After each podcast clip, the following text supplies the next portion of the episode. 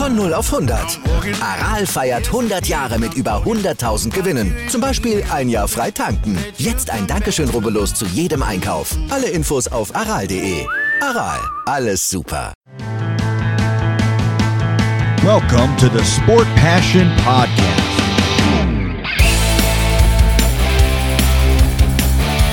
And here is your host, Lars Marendorf.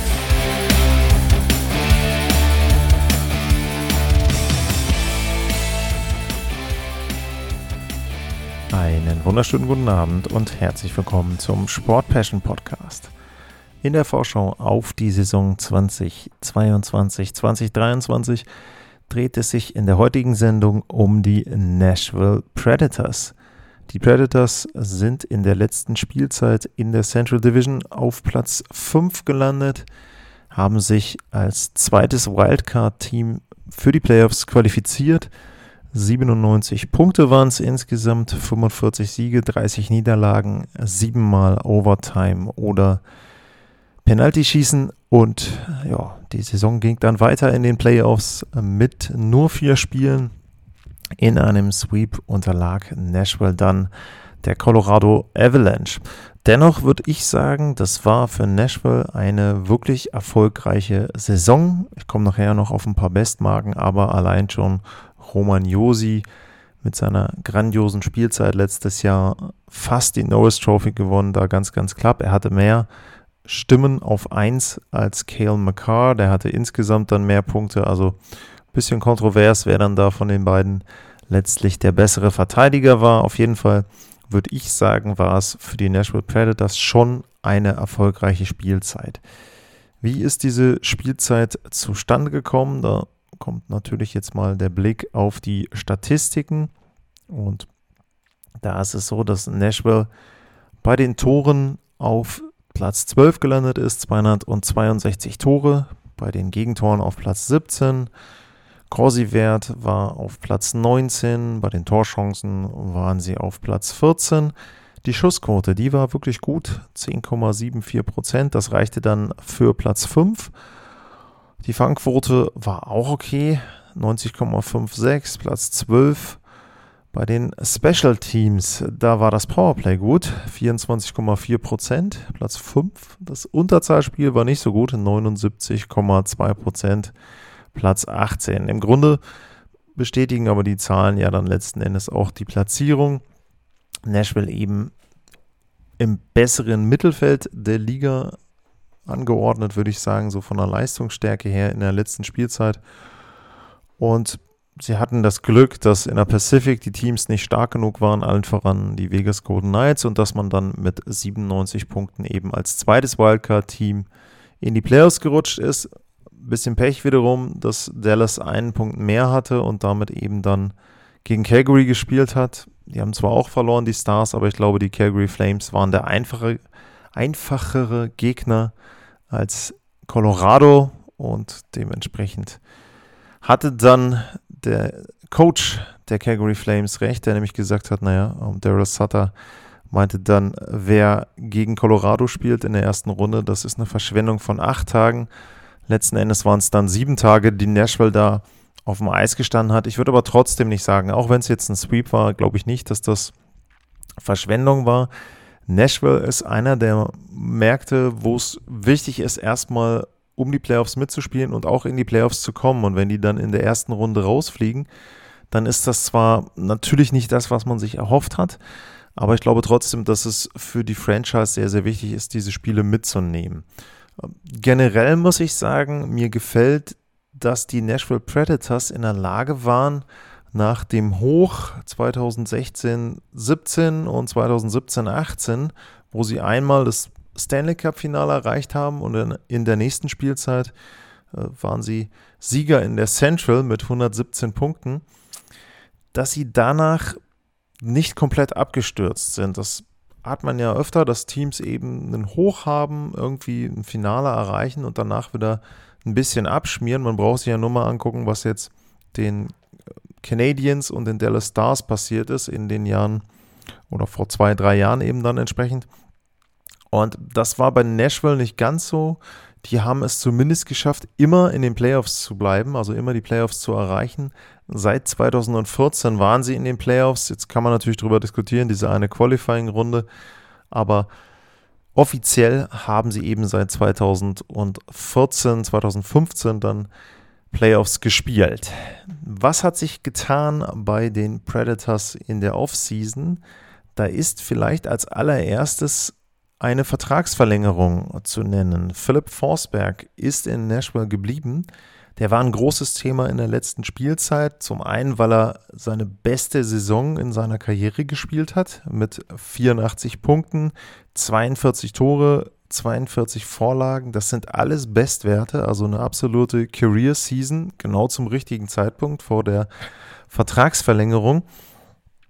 Und Philipp Forsberg war eben ein Risiko, was die Nashville Predators eingegangen sind, denn Vertrag lief aus, er war Unrestricted Free Agent oder wäre Unrestricted Free Agent gewesen.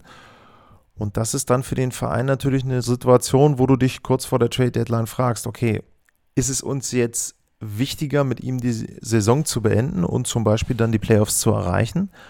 Oder aber tauschen wir ihn, damit wir nicht im Sommer alles verlieren und gar, wir gar nichts mehr bekommen für Philipp Forsberg. Also da kann man eben auch schon so ein bisschen erkennen, was wichtig ist für die Predators. Sie haben die Playoffs erreicht mit Forsberg und sie haben dann den Vertrag mit ihm verlängern können. Er bekommt jetzt acht Jahre lang 8,5 Millionen. Der Vertrag an sich, den finde ich gut für einen Spieler, der für mich so ein bisschen unter die oberste Kategorie in der NHL fällt. Ist ein wirklich sehr guter Spieler, aber ich sage jetzt mal zu einem Matthews, wenn man einen älteren haben will, zu einem Ovechkin, zu einem Crosby, McKinnon, McDavid, Dreiseitel, zu denen fehlt Philipp Forsberg für mich immer noch so ein kleines Stück. Aber trotzdem 8 mal 8,5 Millionen finde ich ist in Ordnung, sowohl für ihn als auch für das Team. Was haben sie noch gemacht zusätzlich zu diesen Vertragsverlängerungen? Ryan McDonough ist gekommen aus Tampa Bay, 33 Jahre alt mittlerweile und die Lightning konnten sich eben nicht mehr so viele ältere Spieler mit hohem Gehalt leisten. Er ist da hinten runtergefallen und wurde dann abgegeben zu den Nashville Predators. Nino Niederreiter ist gekommen, zweimal 4 Millionen, zwei Jahresvertrag aus Carolina. Der hat in den letzten beiden Jahren über 20 Tore gemacht jeweils. Also gute Verstärkung, finde ich. Kevin Lankinen ist gekommen als Backup-Torhüter aus Chicago. Oh, Zahlen in Chicago waren natürlich nicht so besonders gut, aber irgendein Backup brauchst du natürlich und UC Sauros wird sicherlich die klare Nummer 1 sein und dann muss man schauen, ob Kevin Lankinen eben bei einem Team, was eine bessere Verteidigung hat, dann auch letzten Endes bessere Zahlen hat. John Leonard ist noch gekommen von den Sharks und Zachary Sanford aus Winnipeg. Abgänge. Philip Myers ist gegangen nach Tampa Bay in dem Tauschgeschäft mit Ryan McDonough. Dazu war noch ein Prospect mit dabei. Äh, David Riddich ähm, ist gegangen nach Winnipeg. Matthew Banning hat bei den Sharks unterschrieben und Luke Coonan ist auch nicht mehr bei den Nashville Predators. Ja, ich finde die beiden Verstärkungen, die sich die Predators geholt haben, nämlich äh, Ryan McDonough und Nido, Nino Niederreiter, wirklich gute Verstärkungen. Also da ist der Kader sinnvoll ergänzt worden. Da sind keine Verluste gewesen, was jetzt Personal aus den äh, Top 6 betrifft oder aus den ersten Verteidigerpaaren. Und wenn ich mir dann angucke, wie die ersten beiden Reihen aussehen, dann ist das nicht so schlecht bei den Nashville Predators. Äh, Michael Granlund als Center in Reihe 1, äh, Forsberg und Duchesne dann auf den Wing-Positionen. Duchesne hat ja früher auch mal Center gespielt, aber der hat da auf der Wing-Position jetzt auch eine Career-Season gespielt. Ähnlich wie Forsberg. 43 Tore hatte Duchesne, 43 Vorlagen, 86 Punkte, also jeweils immer einen mehr, was Tore und Vorlagen betrifft. Zweite Reihe, Ryan Johansson, oh, Eli Tolvanen und Nido, Nino Niederreiter, ganz ruhig Lars, ist für mich auch eine gute Reihe. Also da kann ich nicht sagen, dass die Reihe als zweite Reihe schlecht ist. Ist auch sicherlich nicht Top-Class in der NHL. Da gibt es vielleicht noch die eine oder andere, die besser ist, aber eben eine solide zweite Reihe und für mich auch etwas, was immer wichtig ist in Nashville, dass du eben mit Nino Niederreiter jemanden hast, der zumindest mal vergleichsweise regelmäßig das Tor trifft. Wie gesagt, 24 Tore waren es im letzten Jahr, davor 20, auch okay. Und ja, dann haben sie dadurch natürlich auch in den hinteren Reihen wieder ein bisschen Qualität, mehr als vorher. Da ist dann Tanner Genot zu nennen, der in der letzten Spielzeit dann auch über 20 Tore gemacht hat, also ähnlich wie äh, Niederreiter 24 Tore hat er auch gemacht. Genot und ja, Colton Sissons, Zachary Sanford, okay. Ist eben eine dritte Reihe, also da würde ich mir auch nicht megamäßig viel von erwarten. In der Verteidigung sieht es durch McDonough auch, finde ich, sehr, sehr gut aus. Wieder Romagnosi ist jetzt hier natürlich die klare Nummer 1, was die Verteidiger betrifft, mit Dante Fabro. Das erste Verteidigerpaar, das ist wirklich, würde ich sagen, eines der besten Verteidigerpaare mit in der NHL. Zumindest durch die Leistung von Josi waren sie das in der letzten Saison. Zweite Verteidigerpaar Matthias Eckholm, Alexander Carrier. Auch wirklich ein solides Verteidigerpaar und Ryan McDonough rückt jetzt hier in dem Death Chart ins dritte Verteidigerpaar mit, mit Mark Bowiecki. Ja, das ist auch durch McDonough natürlich dann auch wieder eine wirkliche Qualität, die sie da haben. Auch das ist ja erstaunlich. Vor ein paar Jahren war ja die Verteidigung von Nashville auch so ein bisschen ein Luxus, wo man gesagt hat, die haben die, vielleicht auch die beste Verteidigung. Damals war noch äh, PK Subin äh, mit dabei oder einen Shea Weber oder einen Ryan Ellis. Also sie haben ja relativ viele Verteidiger auch in den letzten Jahren dann abgegeben letzten Endes, weil sie diesen Luxus hatten und gute Verteidiger haben. Und jetzt ist es so ein bisschen wieder so, sie haben jetzt wieder so eine starke Defensive sich aufgebaut. Also wirklich, wirklich gut, auch eben ausgeglichen. Also klar, Josi war jetzt sehr, sehr gut, vor allem dann natürlich auch im Initiieren der Offensive. Aber auch die anderen Paare sind ja nicht so schlecht und wenn Ryan McDonough da ins dritte Paar rückt, dann ist das schon etwas, was zeigt, wie tief eben diese Verteidigung da ist bei Nashville. Wo ich mir als Fan der Predators so ein bisschen Sorgen machen würde, ist tatsächlich die Offensive und da würde ich jetzt speziell Forsberg und Duchesne nennen. Warum ist das so? Ich glaube, dass die beiden in der letzten Spielzeit etwas über dem gespielt haben, was normalerweise ihr Karriereschnitt ist. Ähm, das sieht man einfach, finde ich, ganz schön auch bei, bei Forsberg, wenn man das Ganze mal durchgeht. Er hat vorher in seiner Karriere ein, eins oder zweimal über 30 Tore erzielt, 33 und 31. Und jetzt waren es plötzlich 42. Die Punktebestleistung vorher war zweimal 64 und jetzt sind es 84 Punkte gewesen. Und das Ganze dann auch noch in nur 69 Spielen.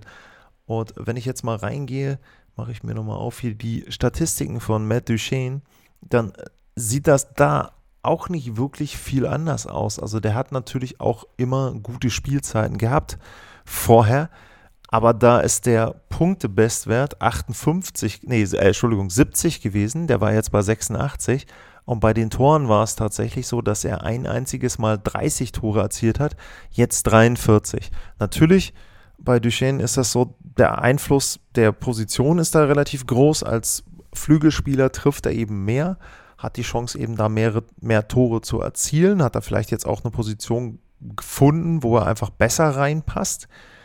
Aber da würde ich sagen, ist eben ein bisschen Vorsicht geboten, dass es durchaus sein kann, dass die beiden ich will nicht sagen einbrechen, das nicht, aber dass die beiden schon wieder so ein bisschen sich ihrem Karriereschnitt annähern. Es ist ja jetzt auch nicht so, dass die beiden jung sind und man jetzt irgendwie sagen könnte, okay, oh, die haben jetzt mehr Spielzeit bekommen und sind jetzt richtig angekommen in der NHL. Das sind ja schon zwei wirkliche Veteranen.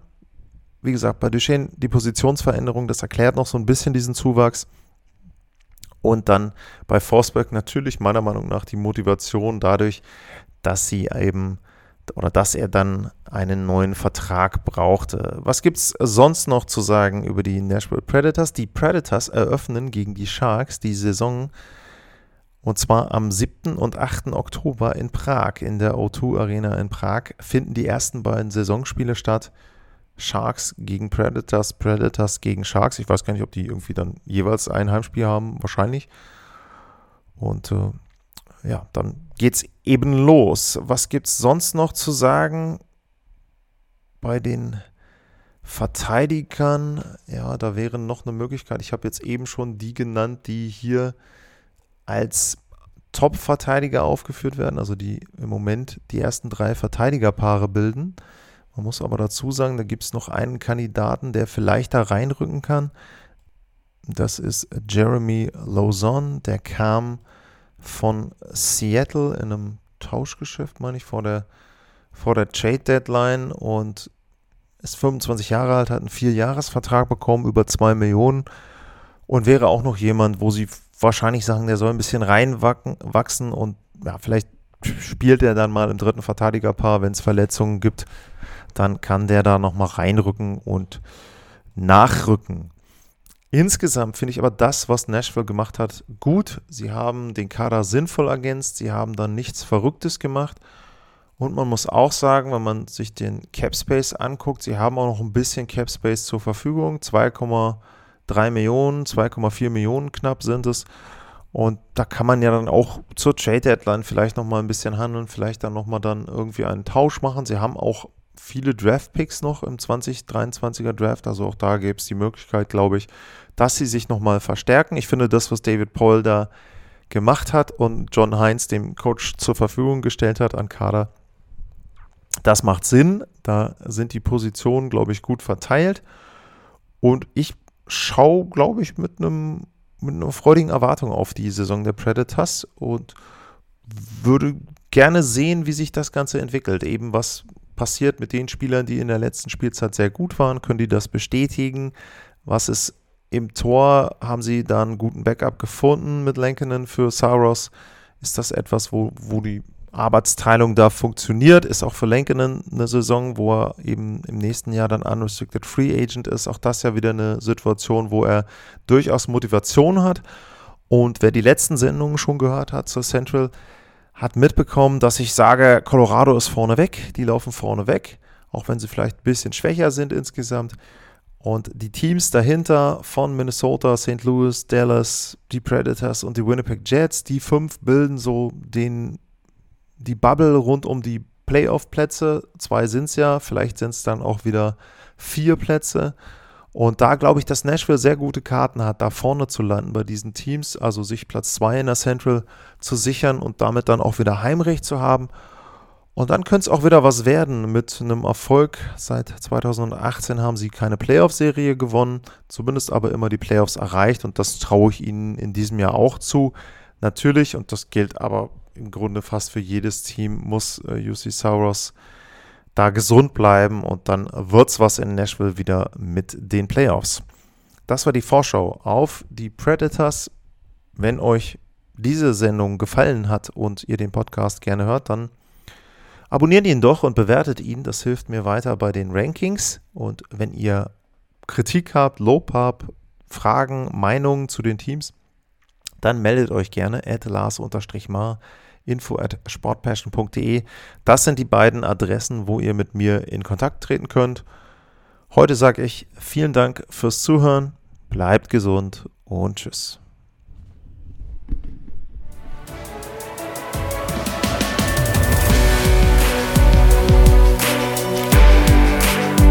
Sportliche Grüße. Das war's, euer Lars.